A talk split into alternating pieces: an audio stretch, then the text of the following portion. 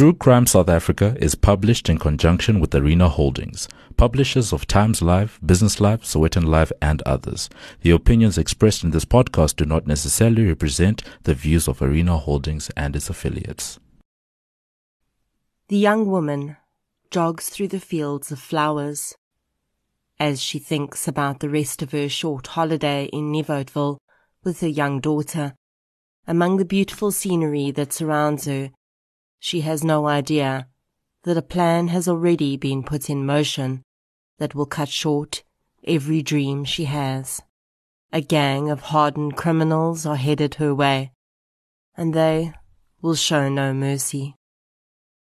This is True Crime South Africa. I'm Nicole Engelbrecht, and you're listening to episode 62 The Flower Gang Murders.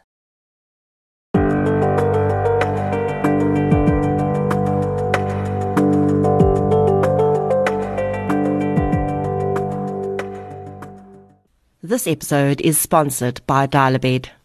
I cannot tell you how many people have said that the podcast is like a sleep aid for them. Apparently it's not that I'm boring, but rather that I allegedly have a soothing voice. So if you're prone to listening to the podcast while you drift off into dreamland, you probably want to make sure that your bed is supporting a great night's sleep too. It's easy to forget about the little things that insulate us from all the craziness that goes on in the world. But there's a place that's your sanctuary, a place that makes you feel all safe and snuggled up. Your bed.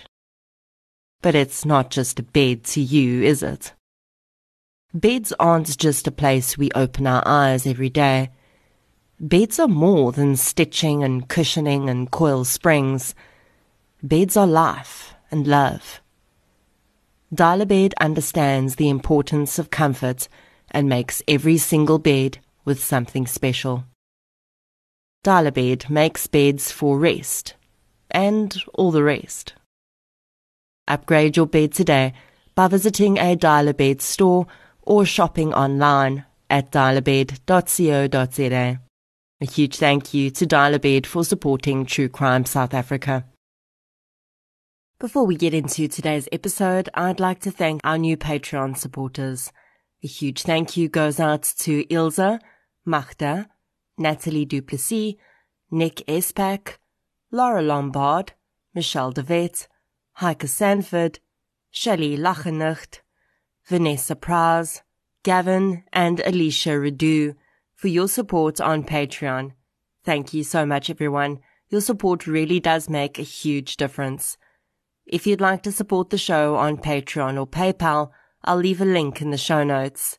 There are now additional ways that you can support the show with two online businesses providing 10% discounts when you use the code TCSA10. You can get your health and beauty needs at King Online and you can get all your printing requirements designed, printed and delivered by PrintCrowd. You can also help to support me as an individual creator by checking out the companion podcast I created with Showmax for the Devil's Dorp documentary, or by purchasing the Krugersdorp Cult Killings audiobook on Audible, Google Play Books, or Apple Books. As always, any form of support is greatly appreciated, and it doesn't have to be financial. Sharing of episodes, inviting your friends and family to listen, and interacting on social media all go a long way to keeping the show growing and improving. You can also leave a review on the podcast app you use to listen. If your podcast platform does not have that option, a Google or Facebook review is equally helpful. Today's case contains discussion of violence against a young child. It's important for you to note this because just as it's difficult for me to speak about the acts perpetrated on the victims in this case, I know that many listeners will find it difficult to listen to. If you choose to listen, I will provide another warning before I discuss the violence inflicted upon this child. Although today's case is sadly not uncommon in terms of violent home invasions in our country, it would stand out due to the huge amounts of violence involved. the unnecessary deaths, and of course, the age of the youngest victim. It would also stand out because it happened in a place that was not accustomed to such violence, and even at a time when incidents like this were not commonplace. In researching this episode, I used the book Headline Murders by Chris Karsten, another book called The Number by Jonny Steinberg, as well as several media articles and judgments passed down some time after the perpetrators were convicted, which ended up altering their sentences. So let's get into episode 62, The Flower Gang Murders. The following episode may contain sensitive material, including descriptions of violence, sexual assault, or graphic descriptions of injuries to victims. If you feel you may be triggered by such material, please consider this before accessing our content. To access trauma counseling or services, please see the helpline information on our show notes. The story in today's episode takes place in a town called Nieuwoudtville in the Northern Cape. And in a way, the town becomes almost a separate character in this tragic tale so it seems fitting to begin with some history and details of the town. According to the tourism website dedicated to Nieuwoudtville, quote, the village of Nieuwoudtville lies on the Bokkeveld Plateau, where the Cape Fynbos meets the Hantam Karoo, Bosmanland, and the Knersvlakte. It's a place where the experience of silence, space, and stars – contributes to a tranquil way of life. The town is almost a four hour drive from Cape Town and it's situated between Vanrhynsdorp and Calvinia. Visitors to the town would almost always be there to see the famed carpet of wildflowers that spring up around three weeks after the heaviest rains in the region, which usually occur in February or March. Nieuwoudtville does have some other historic sites to visit, with some structures in the town dating back to the 1800s. As far as residents are concerned, as at the 2011 census, the town had 2,093 permanent residents. Those who are not lucky enough to find employment in the few shops will ultimately have either tourism or the surrounding rooibos tea or sheep farms as their options for jobs. When those options are expended, many will travel great distances every day to work in surrounding towns. According to an article in the Mail and Guardian in 1996, one of the members of the town's founding family still lived there. 80 year old Hessie Nieuwoudt had been born in Nieuwoudtville and would die there. The town had been officially formed in 1897 when her father-in-law had sold part of his farm to establish the town. As is the case with most small towns, all of the permanent residents knew one another, and Hessie Nieuwoudt had known Hendrina Louw, who was affectionately nicknamed Hansie, for as long as she had lived on the farm Heldersig, just outside the main town. Hansi Louw had lived on Heldersig with her husband for 20 years before he passed away from cancer. She was an entrenched part of the Nieuwoudtville community and served on many church and farm committees. With her sons, Herman and Wilhelm, now out of the house, and her husband sadly having lost his battle with cancer, Hansi had worked to keep herself busy around the farm and set up a few of the rooms as guest rooms, which she hired out to tourists during the flower season. For 18 months since her husband's death, Hansi had kept the farm running herself. It was a difficult and sometimes overwhelming task, so when she'd met a policeman from Kaimus, Johan Viviers, and they first became friends and then began to care deeply for one another, the break in her solitary toil was a welcome one. Johan Viviers and his wife had divorced some time before, and he rarely saw his three adult children, So he too was feeling the sting of loneliness when he met Hansi. Although Hansi was seven years older than 50 year old Johan, the age gap made little difference at their stage of life. Their relationship soon solidified and Johan would refer to her as his fiancée. In September 1996, Johan Viviers had been on extended sick leave after receiving a shoulder injury while on duty. He decided to spend this time recovering and enjoying time with Hansi at Heldersig Farm. The Heldersig farm also employed one permanent worker, a middle-aged man named Job. Job and his wife Faiki lived in a small home on the Heldersig property, about two and a half kilometers from the main house. Sheep farming is very common in the Nieuwoudtville and surrounding areas, with nearby Calvinia being famous countrywide for yielding the tastiest lamb in the country. As a bit of a weird aside, one of the reasons the sheep in that area yield such tasty meat is because they nibble on very specific fynbos, which has a herby flavor, and as such, and my apologies to any vegetarian listeners, but they essentially marinate themselves in herby flavor from the inside out. In mid to late September, Heldersig Farm was a hive of activity. Hansi was looking forward to a pair of special visitors. 37-year-old Julia Fairbanks Smith had been born in England on the 6th of April 1959 and lived there with her father Esmond, mother Prudence and brother Mark until her early 30s. It was at this point that she decided to move to South Africa. Julia was described as quite a firecracker. She was a strong and independent woman and had a fast-paced, high-stress job in the fruit juice export business. After her move to South Africa, she met and married Mike Wall. And in 1992, she gave birth to a daughter they named Emma. Julia was a very active person, and perhaps this is one of the things she enjoyed most about South Africa. She loved running and hiking and lived in one of the most picturesque and upmarket areas of Cape Town, Llandudno. Julia and Mike's marriage had sadly not lasted, and when they divorced, she reverted back to her maiden surname, while her daughter still carried her father's surname.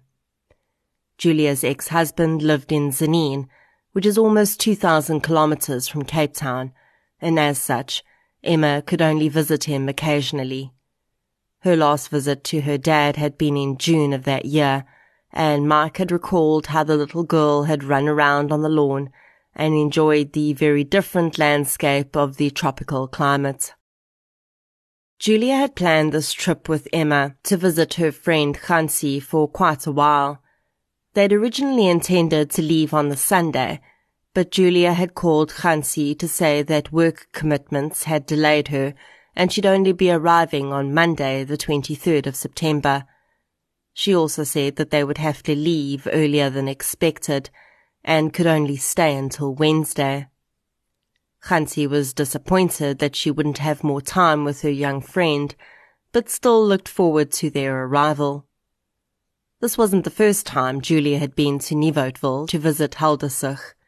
Just the year before, she'd planned a longer trip and her parents had flown in from England to witness the flower spectacle in the town, and they too had stayed on the farm.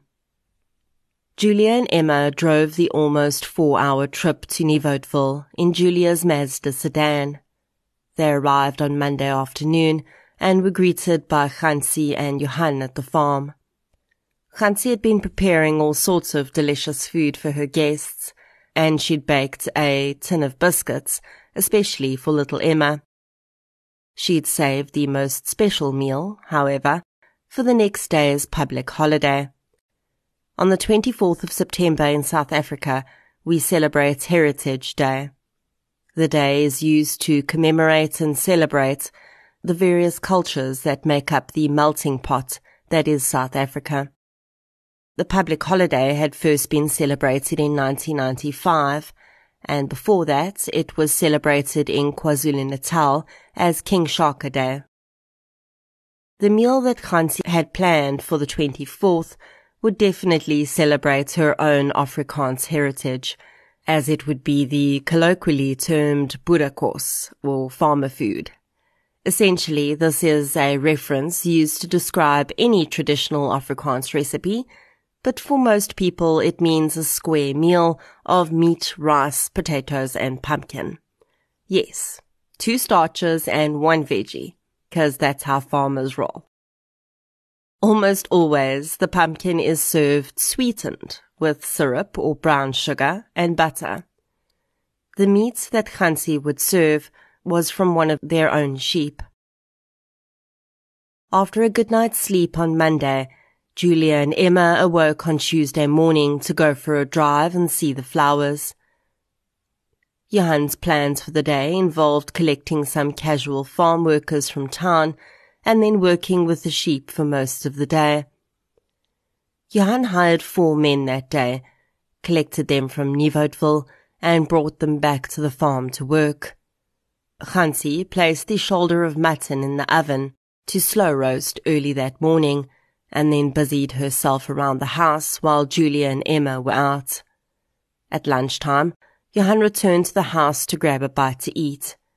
It had started to rain, and although he'd intended to go back and continue work, the rain would prevent him from doing so. So instead, he decided to call it for the day and told the farm workers to collect their wages, and he'd drop them off in town.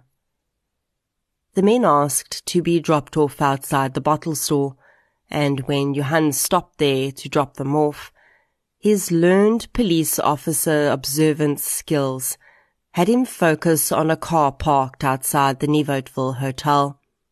Brown BMW was clearly a backyard spray job, Johan recognized. In his youth, Johan had studied panel beating and paintwork at Technical College – so he could recognize a non-professional spray job when he saw it. He briefly watched the three men standing around the car. He didn't recognize them. He had a strange feeling about those men. Shaking off his concerns, Johan got back into his car and drove back to Heldersig. As he arrived around ten to five, Julia and Emma were just arriving back from their day out too. The smell of cooking food wafted through the air, and Julia told Johan she was going out for a jog. It had started to rain again, and Johan questioned the wisdom of her going out in that weather. But she said she didn't mind. She changed into her jogging clothes, and Johan pointed out that if she ran to the farm worker Job's house and back again, that would equal a five kilometer run. Johan went to join Hansi in the house, and they kept an eye on Emma while Julia had her run. He couldn't shake the image of that badly sprayed BMW from his mind, though, and there was a very good reason for that. The story of the men in that BMW started on the Saturday before Julia and Emma had arrived in Nieuwoudtville. Well, of course, their individual stories started long before that, and we'll get into that for some of them later. But the tale of how they came to be together and the crimes they would commit in the run up and on the day of the 24th of September started when Julia and Emma were still safely ensconced in their home in Llandudno, packing and planning their trip. Willem Mongeya was the owner of that BMW, on Saturday, he'd been at a motorcar rally in Malmesbury. He was pumped up on adrenaline and looking for somewhere to buy alcohol and dagga. He found a shebeen, or informal and often illegal liquor outlet, and also met four men there. David Reuters, whose street name was Doggy Dog, Douglas Andres Solomons, street name China, Johannes Brankies, street name Moonlight, and Charles Adams, street name Chico. The men piled into Willem's car with their newly acquired liquor and dagga and drove into Darling Road to smoke a few joints. When they parked on the side of the road, David Reuters got out of the car. He did not join in with the dagga smoking or the alcohol drinking. Two of the other men pulled Mandrax tablets out of their pockets and started to prepare them for smoking. Willem saw this, and it's alleged that he joked, using a racial slur, and commented that men of their racial group seemed to like their mandrax.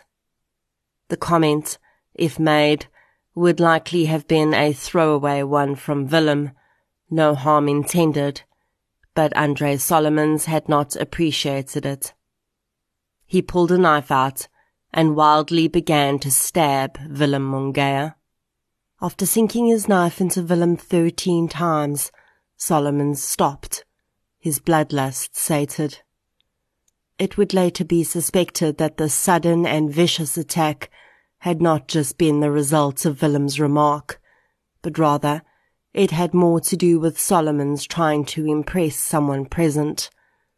The man who'd stepped out of the car so as not to be exposed to the dagga smoke, David Reuters, aka Doggy Dog, was not just a career criminal. He was the newly minted boss of the Hollanders gang, a faction of the 27s. Reuters was a powerful man, and it was believed that Solomon had hoped to impress the man with his violence. The other two men in the car had been taken aback by the sudden attack, but as soon as they realized that Willem was dead, they quickly jumped in to help dispose of his body. They would do this by shoving Willem's body into black rubbish bags and burying them in a shallow grave on the outskirts of Atlantis. They then got back into the man's BMW and claimed it for themselves. For the rest of that Saturday, they trawled the coastal towns, looking for opportunities to steal, and when they ran low on petrol, filling up at petrol stations and then racing away when it was time to pay. By Sunday, they were starting to move inland, and they'd picked up a fifth member. How Zambian national Laston Shavula came to join the four men in that car is a matter of who you believe. The four would say that Shavula had simply asked to join in with their travels. But Shavula would say that it was much more sinister than that. He claimed that the four men had essentially kidnapped him. He owed money to one of them, and the men had picked him up from his house and forced him to take them to people he knew so that he could try to get their money back. Shavula alleged that he was beaten and shoved into the boot of the vehicle for part of the journey.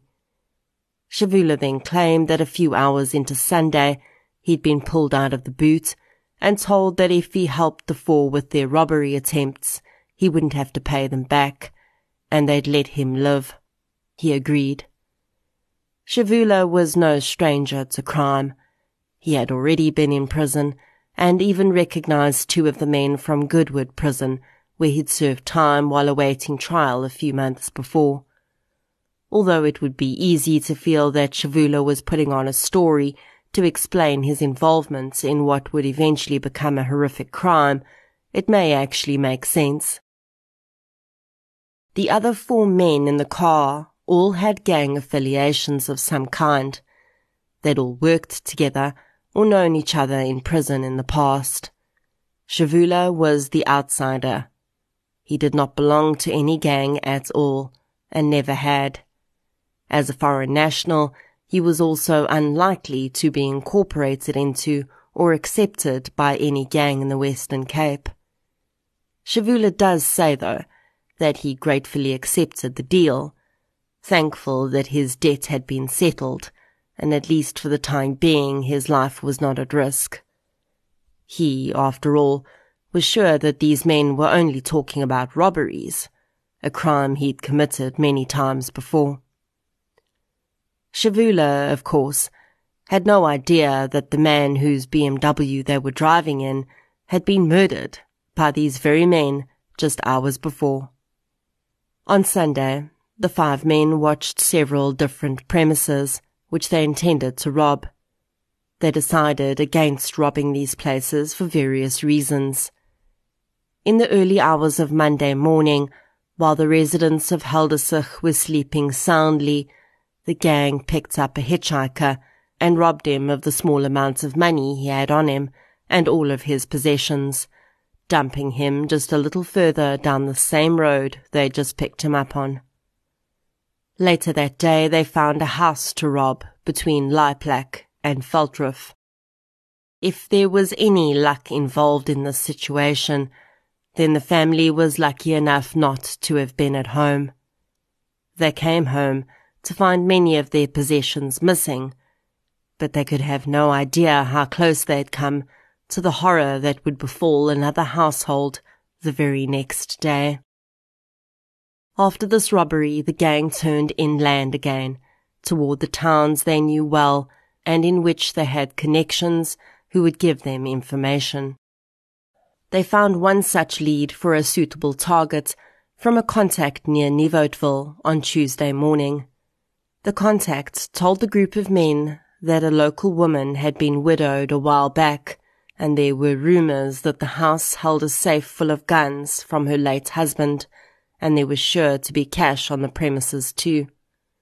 Their intel told them that there were currently four people on the property. The widow, her male friend, a female visitor from Cape Town, and that woman's small child.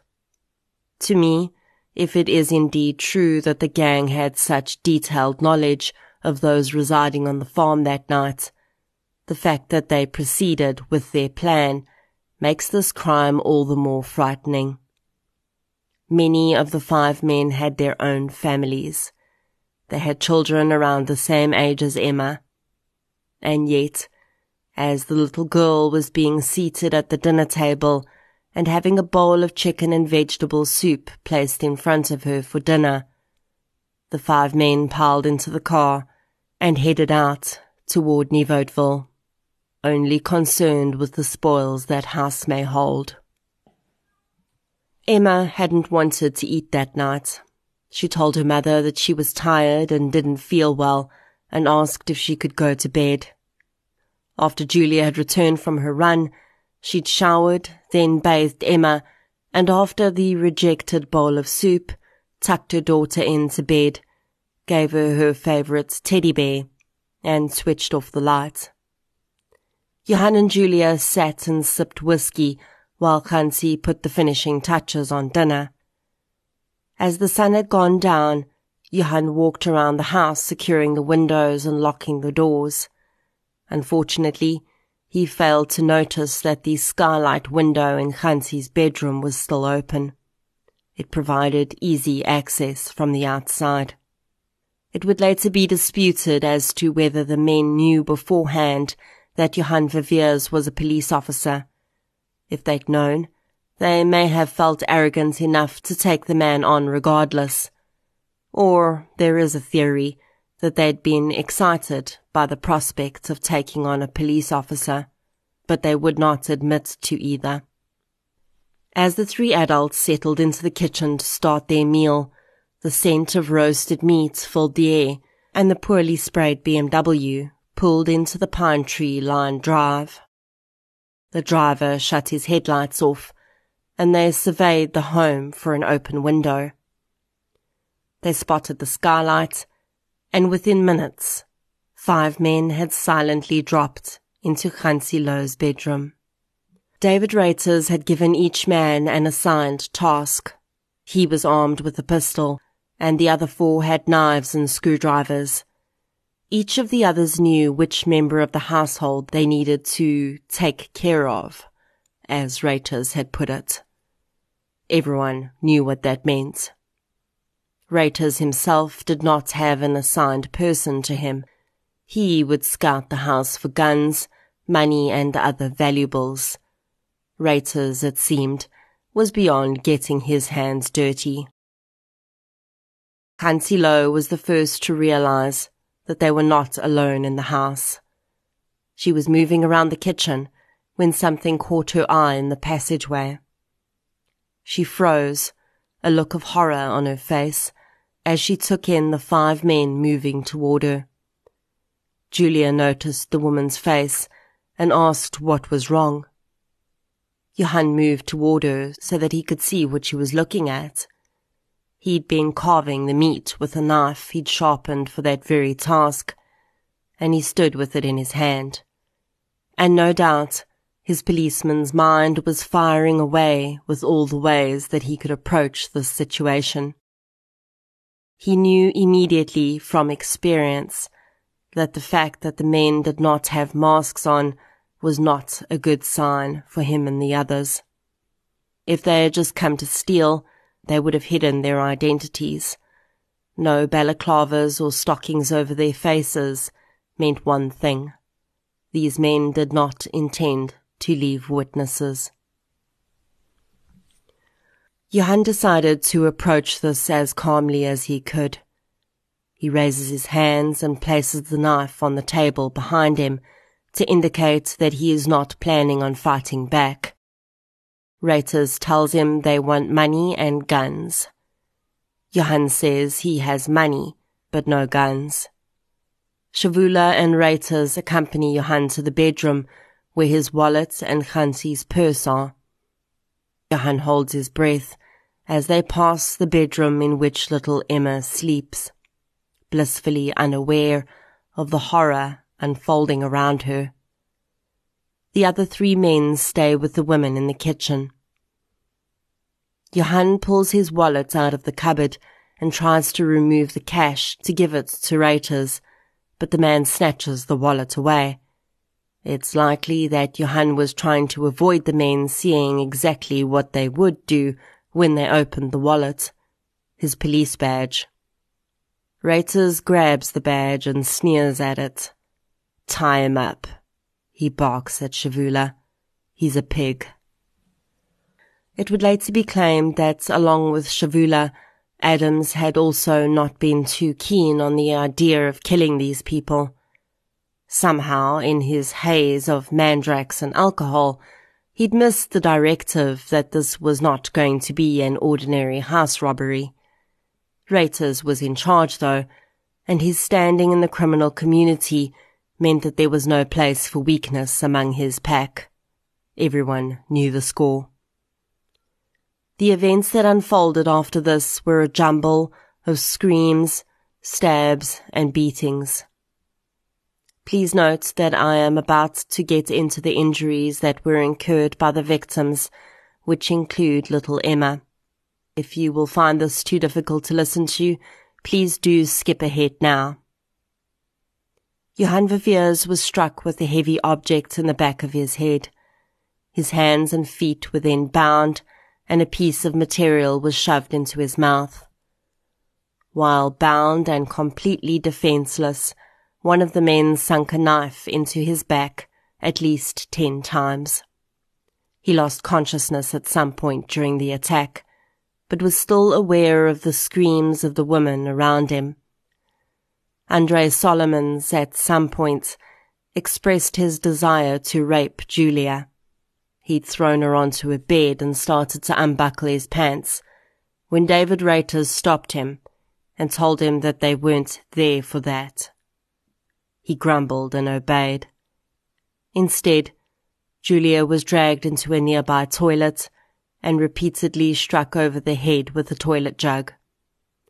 Between the beatings, she cried out for her daughter. She begged Johan to tell her what to do about Emma. Julia Fairbanks Smith fought with everything she had to stop her life from being taken. By the time the men had finished stabbing her, her fingers were horribly cut from trying to fend off the assault.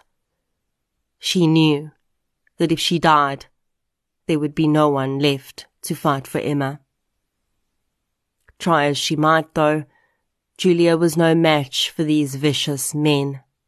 And after receiving more than twenty stab wounds and twenty-one blows to the head, she was no longer moving or breathing. In the kitchen, Hansi Louw had been tied up with strips of material. She begged for her life while she was stabbed 27 times, struck in the head at least 10, and then throttled with a rope. After explaining to the men how to disarm her car alarm, she was dragged to where Johan lay, and her throat was slit. Emma, woken by the screaming, cried out for her mother. Reuters ordered Johannes Brankies to kill the child. The man told Reuters that the child knew nothing and they could just lock her in a cupboard. Andre Solomons, though, had no problem carrying out the order. He stabbed the child twice in the neck and then struck her over the head with a heavy flashlight. In all, the man, along with Shavula, who then joined in, stabbed Emma Wall 29 times. But the young girl did not die. Solomon stood on Emma's head with his boot and then slit her throat. After the house had fallen silent, the men moved through the rooms, claiming what they felt could be valuable. They took jewelry from Julia and Hansi, four firearms, two televisions, a microwave, the landline phone from the house, and the cooked meat from the table. They loaded their stash into the BMW and Hansi's Toyota Corolla and tore off into the night. The gang had entered the house around 9 p.m. and they sped off at 1 a.m. The men likely thought they'd covered their tracks. No one would be identifying them because there was no one left to talk. Well, if these men thought that they were tough and hard as nails to do what they did to those innocent people, they hadn't bargained on Johan Viviers. When Johan came to, he was met with horrifying sights in every room. The men that had stabbed him had left his own butcher knife in his body. It hung out of his neck. He listened for a while to be sure the men had gone. Then he struggled to his feet and stumbled to Hansi's room where the phone was. When he found the men had taken the phone with them, he paused briefly in the bathroom to drink some water, trying to quell the nausea that was building in his stomach. Then he pushed himself to get outside. Every step sent an explosion of pain through his body as the knife, still lodged in his neck, moved around. At the carport, he collapsed next to his car, the little energy he had spent. Johan knew that if he was going to drive the car, he needed to get the knife out of his neck. So as excruciating as it was, he reached back to the handle and slid the knife out. Then Johan Viviers pulled himself into his car and drove three kilometers to Nieuwoudtville police station. He was unable to walk even another step and simply sat outside the police station with his hand on the hooter until Inspector Dries Lewitz ran outside to see what the commotion was about. He was able to tell Lewitz that he and the others had been attacked before slipping into unconsciousness. Johan was rushed to hospital and police and ambulances converged on Heldersig farm in the hopes of saving the other victims. Sadly, it became very clear that Julia, Hansi, and little Emma were beyond saving. The most hardened of police officers would say they'd never seen carnage so brutal. After photographs were taken, and before the pathologist's van arrived, one policeman picked up little Emma's body from the floor where she'd fallen and placed her back on her bed. As morning dawned on Heldersig, News of the horrific events of that night started to leak into the small surrounding towns. Telephone calls were made to Mike Wall and then to Julia's parents in England. A tale was told of a horror that was beyond belief. Hansi Louw's sons arrived at the farm later that day. Journalists would photograph one of the young men kneeling in the bright carpet of flowers that Julia and Emma had come to see, with an expression of absolute desolation on his face. Johan Viviers was rushed to Mediclinic in Paarl, the closest hospital with capacity and equipment to treat such a badly injured man. As news of his survival started to leak, death threats were received from gang members in the area, and Johan's hospital room was placed under police guard. The murderer's greed and arrogance would be their own undoing. Fingerprints were found on a framed photo of Hansi Louw's sons. Andre Solomons had picked it up to look at it and left his mark.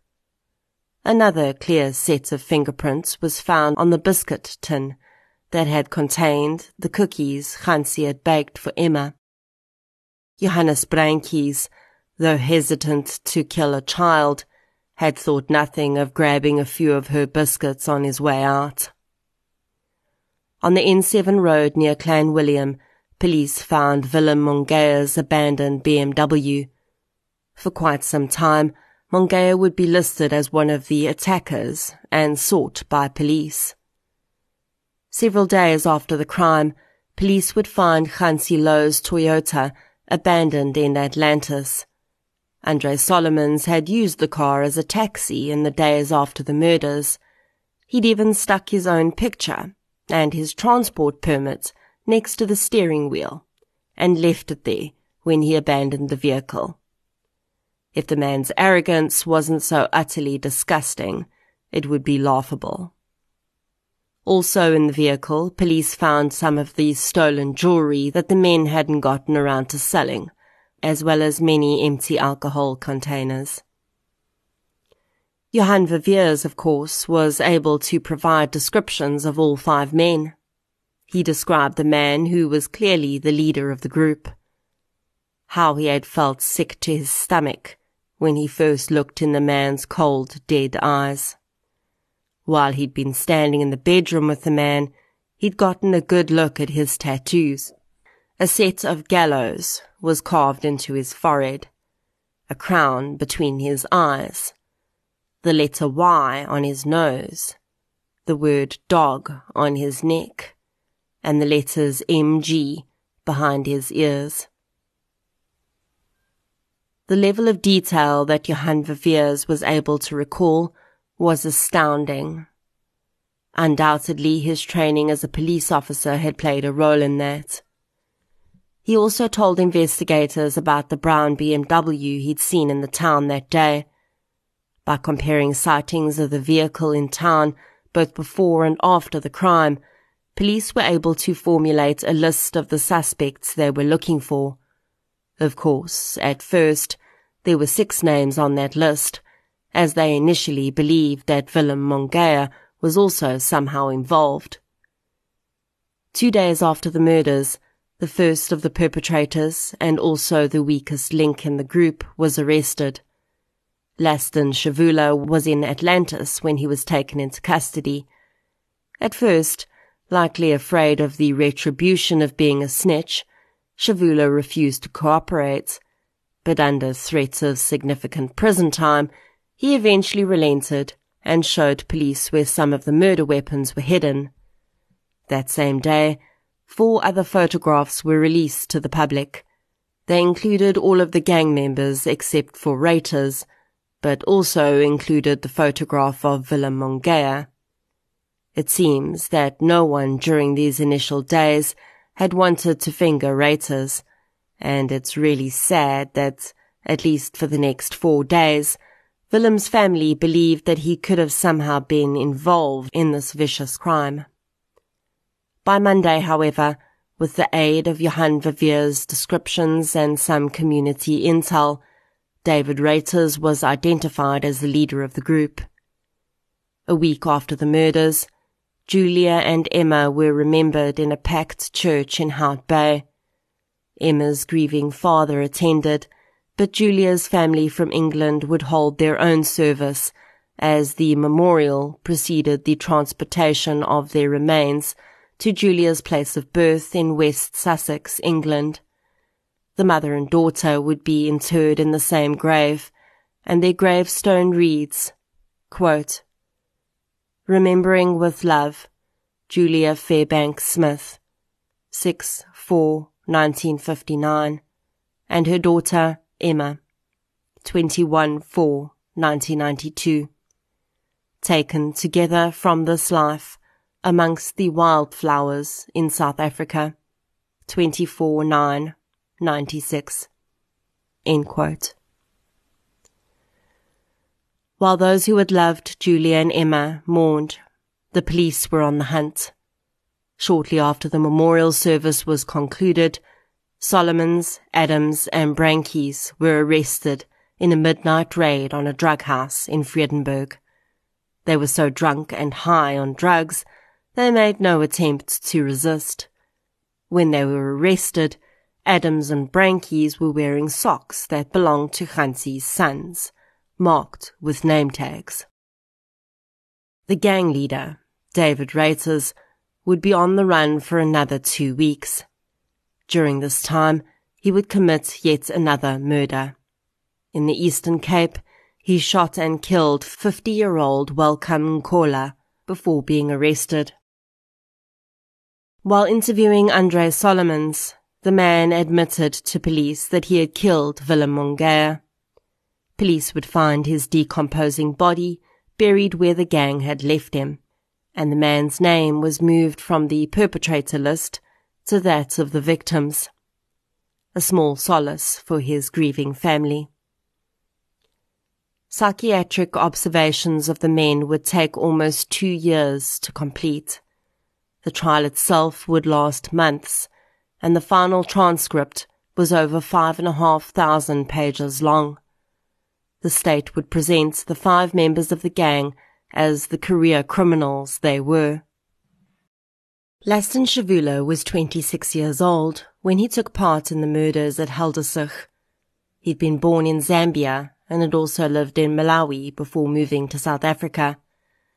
At the time of the murders, he was living in Atlantis with his girlfriend. He was working part-time as a bricklayer, but regularly partook in robberies and thefts with a crowd of men he ran with in Atlantis. He'd met Andre Solomons through his landlady, and the money debts he had referred to as the reason for him initially being picked up by the gang was a result of him robbing Solomons after he'd passed out in his landlady's house. Shavula had actually never been found guilty of a crime at that point, despite having been arrested several times, and once being charged with housebreaking. It had been during his time awaiting trial for the housebreaking charge, on which he was acquitted, that he'd seen some of the other members of the group in Goodwood prison. During his testimony in court, Shavula seemed keen to provide the court with as much detail as he could. As he had never been a gang member himself, his testimony and understanding of certain exchanges between the four other men often did not make sense because they were using gang vernacular and signs that he had no way of understanding. Laston Shavula was certainly no angel, but his history, at least when compared to the other men, did not seem to foreshadow his eventual direct participation in the slaughter of a four-year-old child. Regardless, when presented with the opportunity, he did take part. He can claim that he was afraid, intimidated, or under duress all he likes. But another member of the gang, Johannes Brankies, did refuse to kill the child, and no harm came to him. So really, Shavula had little excuse for his vicious behavior. Accused number two, Andre Solomons, had recently been released from prison when he became involved with Shavula's landlady. He was just 24 years old when he committed the crimes, and when he wasn't in jail, he ran a minibus taxi service. He'd named his taxi Blood In and Blood Out. The young man had been gang affiliated from a very young age, and his vicious and sudden attack on Willem Mongea was testament to the level of desensitization he'd undergone from being involved with violent people during his early years of development. Solomons had previously been convicted of rape and two other violent robberies and assaults. At 16, he'd fathered a child, a daughter, and married the child's mother. He'd set up a home with her in Woodstock, but the child's mother did not want him there after he was released from prison, fearing his gang affiliations would bring danger to her doorstep. So he'd shacked up with Shavula's landlady in Atlantis instead. By all accounts, every action Solomons had taken during the days long rampage of the group had been to impress and gain favor with David Reuters. Much like in another dimension, he may have started as a cashier in a supermarket and worked his way up into management.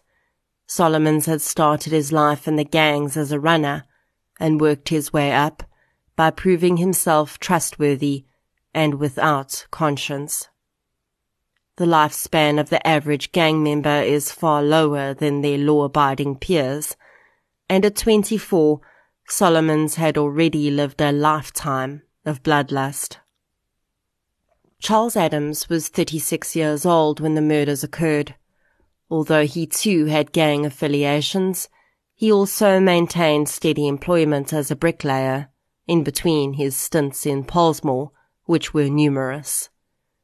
Adams had 21 previous convictions on his sheet for assault, robbery, and attempted murder. He was married with one child, a daughter of seven, and he and his family lived with his mother. Johannes Brankies was unemployed and 31 years old. He lived with his mother and had two children. One was seven and the other 13. His record also reflected dalliances with gangs in prison, and he had nine previous convictions to his name for robbery and assault. It was David Reuters, at 36 years old, that was the bloodthirsty thread that stitched this menagerie of criminals together into the gang they became that day. As I previously mentioned, Reuters was the head of the Hollanders gang, which belonged to the 27 section of the Numbers prison gang. He was widely respected and feared in the Western Cape. Reuters had been released from prison just two weeks before the murders. In total, before the current murders, he had 16 previous convictions. He'd been serving a 14 year prison sentence for another murder. When he was released, he'd gone back to running a shebeen in Malmesbury, from where he conducted all of his illicit activities. Anyone that encountered David Reuters speaks about the cold, dead stare that emanates from the man. Despite the fact that he deals in drugs and alcohol when he's committing his crime, he refuses to partake of them. He appears to always want to keep a clear mind. And it is with this clear mind that he makes the decisions that end people's lives. There is no haze of drugs or alcohol to explain away Reuters' continued acts of violence. He simply seems to enjoy it. During the trial, David Reuters showed absolutely no concern for the charges he was facing. In fact, when the prosecutor read out the injuries incurred by the victims in this case, he laughed out loud. Let me be clear here. For David Reuters and many like him, prison is an uncomfortable place.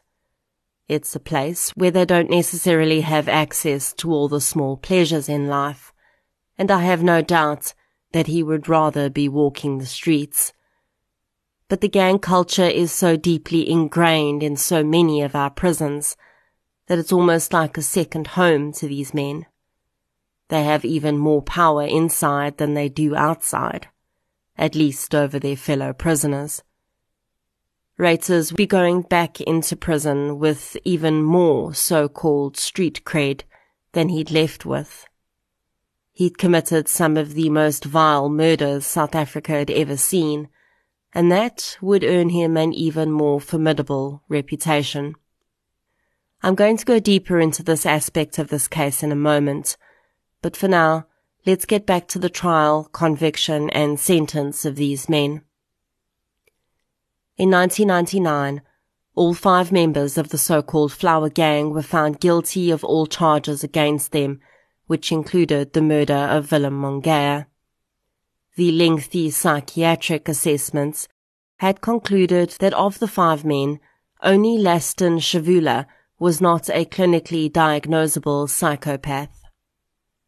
They were declared dangerous criminals by the judge.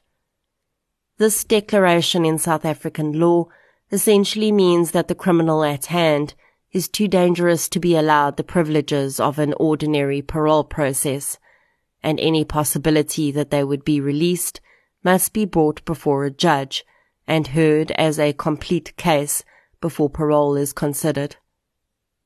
Reuters, Solomons, Adams, and Brankies were ordered to spend 50 years in prison before being eligible for consideration for parole. Shavula was ordered to spend 30 years in prison before being eligible for parole. The judge ordered that all five members should be imprisoned in separate prisons across the country to avoid them ever having the opportunity to conspire together again. Johan Viviers retired from the police soon after the attacks. He moved to a coastal town in the Western Cape to live out the life that he should have been able to enjoy with Hansi on the farm in Nieuwoudtville. The motives for the murders of Julia, Emma, and Hansi, and the attempted murder of Johan, has always been a point of debate. In South African law, the state does not have to prove motive to prove guilt. But this is the question we as members of the public always want answered. Why? Why would it be necessary to so savagely slaughter these innocent human beings, including a four-year-old child?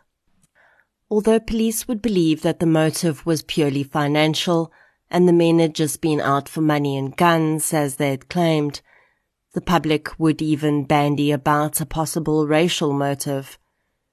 In reality, it seems to have been none of these things that drove these men to kill and it would be the actions of David Reuters and the events that took place after the murders and even after the convictions and sentencing that would seemingly point to a true motive. This motive theory is presented in the book Numbers by Jonny Steinberg.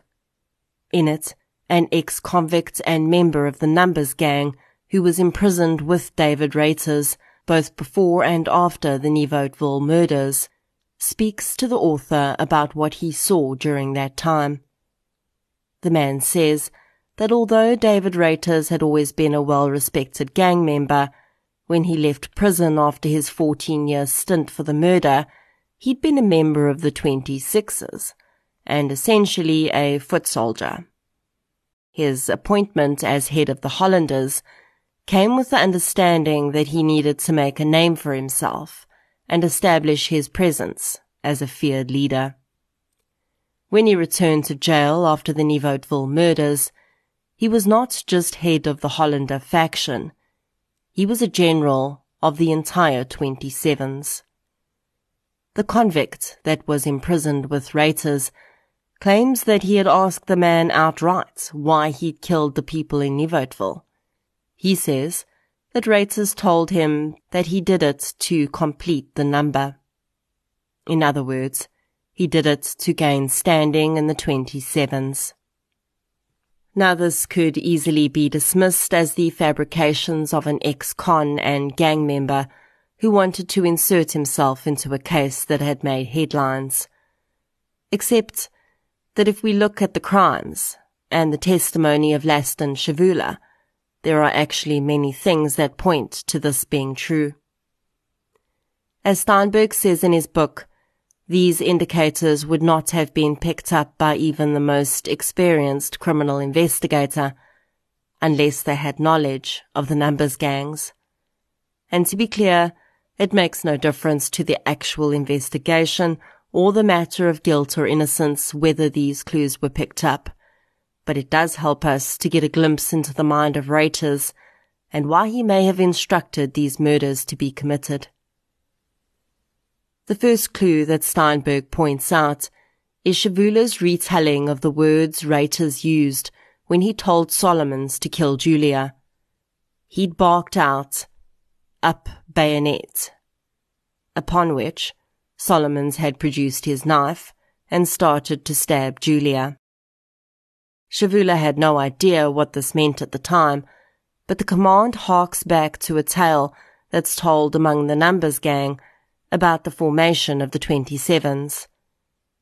To delve into the entire history of the Numbers gang will take more than a few episodes, but suffice to say that the gang has built its own folklore of partially true and partially mythical tales to explain their doctrines and actions.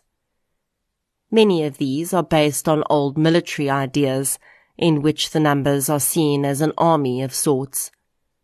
This is why they have rankings similar to those used in the military. The command up bayonet comes from a 27 story in which a general in- instructs his soldiers to produce their knives and proceed into battle. The bayonet specifically is a weapon that is regularly referred to in Numbers legends, and in the modern day it has translated to any weapon that can stab.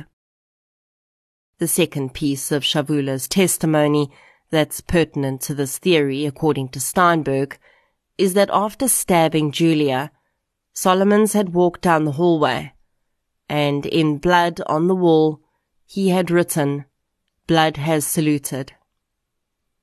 According to Steinberg, the 27s is the only numbers gang in which new recruits must commit murder in order to acquire membership. It's believed that this was Solomon's way of declaring that he, under Reuters' instruction, had taken blood and earned his place in the 27s. Adams then walked up to the writing and affirms his own acceptance into Reuters' newly formed group of 27s by making a hand sign, which includes his thumb and a pointed finger, and saluting while saying, General, salute. One last sign that this was very likely Reuters' way of earning his leadership of the 27s, happens when the gang is driving away from the house after the murders. As dawn starts to break, Shavula says he hears the man say, This is the son of the Hollanders, the first ray of Kilikijan. Of course, this means nothing to Shavula, but to Steinberg, it is yet another form of symbolism used within the 27s. Among gang members, it's believed that the spirit of, of Nongoloza works by night, and the spirit of Kilikijan works by day. In Numbers mythology, the ray of sun peeking over the horizon are Kilikijan's way of condoning the actions that took place when it was dark. It is important to consider, though, that it wasn't just the act of murdering three people and attempting to murder another that may have earned Reuters this step up in status. It wasn't guaranteed. If another person had done that, they may not have received this increase in status. It was specifically because Reuters did it, says the ex-con informant, that it was accepted as such a significant rite of passage. Reuters had been part of the numbers gang culture his entire life. He was also a highly intelligent man. He had every part of the numbers mythology and history memorized down pat. And it was this, combined with the murders committed in Nieuwoudtville, that earned him his promotion. The man would also allege that Reuters had been very cunning about when he did what he did. Due to the violence required to become part of the 27s, almost all of their members are imprisoned in Pollsmoor. This makes it rather difficult to recruit more members, and with the strict requirements of being a 27, the section of the numbers gang was dying out. Reuters allegedly saw this and decided that there was no better time to offer new leadership and extend his ability to recruit. Interestingly, although we heard that Shavula said during their rampage Reuters had refused to drink or smoke dagga or mandrax, it seems that once he was imprisoned, this changed. The ex-convicts who shared a cell with him said that the Reuters he knew would smoke four to five pipes of mandrax a night. He would smoke until he passed out in a cold, dead slumber. When he asked Reuters why he did this, the man said that if he didn't, he would experience night terrors so severe that he would be climbing the bars of his cell to get away from the demons that chased him in his nightmares. The ex-con had gently suggested to Reuters that perhaps this was the spirits of the people he'd murdered that came back to haunt him.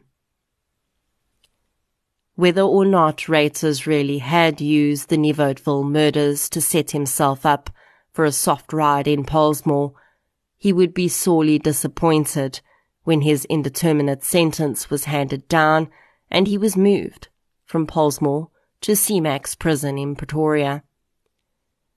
I cannot even imagine the relief that the indeterminate sentences must have brought the families of Julia, Emma, and Hansi, and of course to Johan, who'd survived and had received death threats from gangsters on the outside.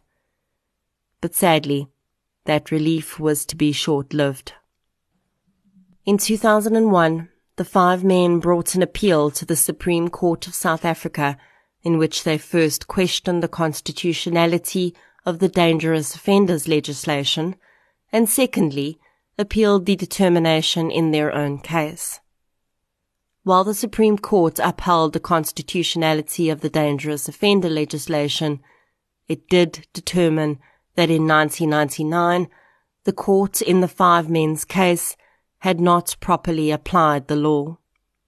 The main reason for this was that the Supreme Court felt that the dangerous offender legislation had been incorrectly applied as a replacement for the death penalty which was abolished in 1995 in South Africa. This had never been the intention of the legislation, and as such, the Supreme Court replaced the sentences handed down with life sentences. At the time, this meant that the men had to serve a minimum of 20 years before being eligible for parole, and they would no longer be required to report to a court of law for their parole to be heard but they would be dealt with by the same parole system as other offenders. This essentially means that as of 2019, these men will have been eligible for their parole to be heard by a parole board. As far as I can tell, none of them have been released, but there is a Facebook page set up to campaign for the release of David Reuters. Believe it or not. Reuters, for his part, has been doing a pretty good job of being a thorn in the side of correctional services during his time in prison. In 2008, he led an appeal to the High Court to demand that he be returned to a Western Cape-based prison after he and ten other offenders were moved to prisons in Bloemfontein. Reuters complained that his constitutional rights were violated – because he'd been refused access to visits from his family. As of 2010, he was still in Mangaung prison in Bloemfontein, and the reason I know this is that in that year, the Herald newspaper published an article detailing the fact that the murder of Welcome Nkolo, which Reuters had committed while on the run after the Nieuwoudtville murders, had never seen the inside of a courtroom. While Willem Mongea's murder was included with the gang's crimes in the 1999 court case, Welcome's was not, and Reuters was never put on trial for that case, despite admitting to the murder. One of the main reasons that correctional services moved many of these specific offenders, including Reuters, and they were quite open about this, is that these men would have had very little power in a prison in Bloemfontein. In most prisons in the Western Cape, Reuters would be well known as a general in the 27s. But in Bloemfontein, the gang ecosystem would be quite different. Unfortunately, it seems that at some point, Reuters got what he wanted, and he was transferred back to Malmesbury prison, where he would have an incredible amount of sway with prisoners. I have no doubt that the Department of Correctional Services came to regret this decision, as in 2019, the very year that Reuters would have been eligible for parole for the first time after the Nieuwoudtville murders, Netwerk 24 reported that he was moved in an emergency transfer to Uniondale Prison after the attempted murder of a prison employee. Catherine Solomons was in her office in the school section of Malmesbury Prison when a prisoner armed with one half of a pair of scissors squeezed through three sets of bars and attacked the woman, stabbing her up to ten times in her head, neck and back. Catherine Solomons miraculously survived the attack, but it was determined that Reuters had given the order for her murder. Uniondale is still in the Western Cape, but it's about as far as you can get from a prison perspective before you enter the Eastern Cape. I cannot say for sure whether Reuters is still imprisoned there today. Today, Heldersig Farms still accommodates guests who want to visit Nieuwoudtville to enjoy the wildflowers. As the tragedy happened so long ago, it's very likely that those visitors will have no idea about the horror that once unfolded in that beautiful piece of land. And perhaps it's better that way.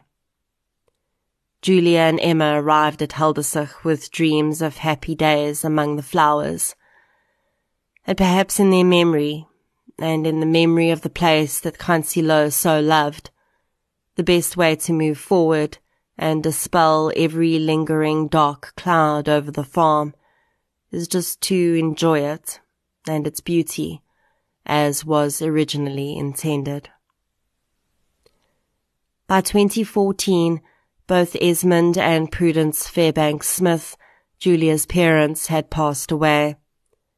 Her brother Mark started a trust in his sister and niece's name. The intention of the trust is to create and maintain an arboretum of trees and shrubs in the village in England in which Julia was born. It's a place where Mark Fairbanks Smith hopes people will be able to pause and enjoy nature, and maybe to picture a four-year-old girl running around and laughing among the trees carefree and full of joy, exactly as she should be.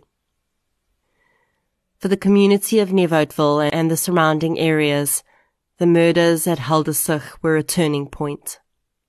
Although it's still probably one of the safer places in the area, the community members there came to realize that they were not as insulated from the bad things in the world as they thought.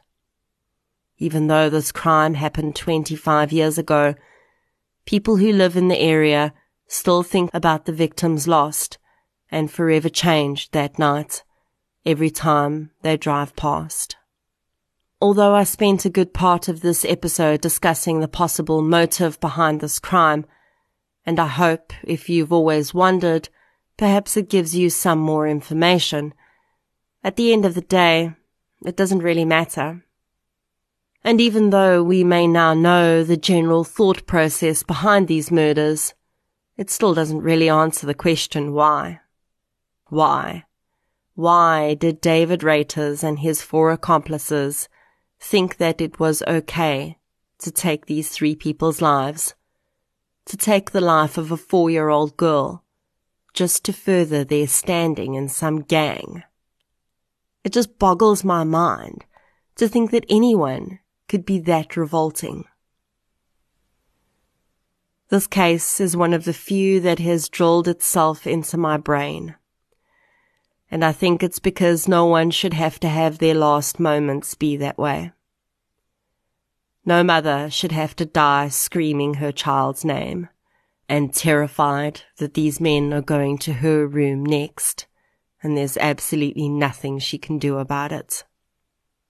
No little girl should have to take her last breaths just four years after she took her first, confused, afraid, and not understanding why mommy isn't coming to save her. Hansi Louw and Johan Viviers should have been allowed to grow old together on Heldersig and watch many more seasons of wildflowers bloom together. Although these five men may have felt like little gods as they drove away from that farmhouse that night, having had ultimate control over life and death, their power was sucked away the minute that Johann Viviers lifted his head and dragged himself to his car. And as he sat outside that police station with his hand on the hooter, using his last bit of energy to relay what had happened, he took away any power those five thugs ever thought they had. With all their knives and screwdrivers and guns and psychopathy, Johan Viviers beat them out with the power of his indomitable spirit.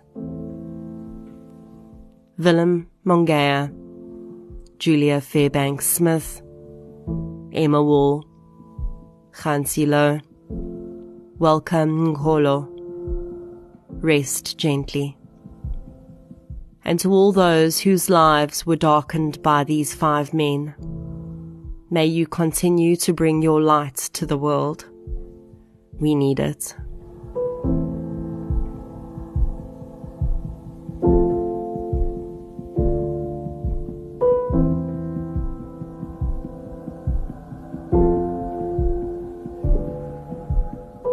Thank you for listening to episode 62, The Flower Gang Murders.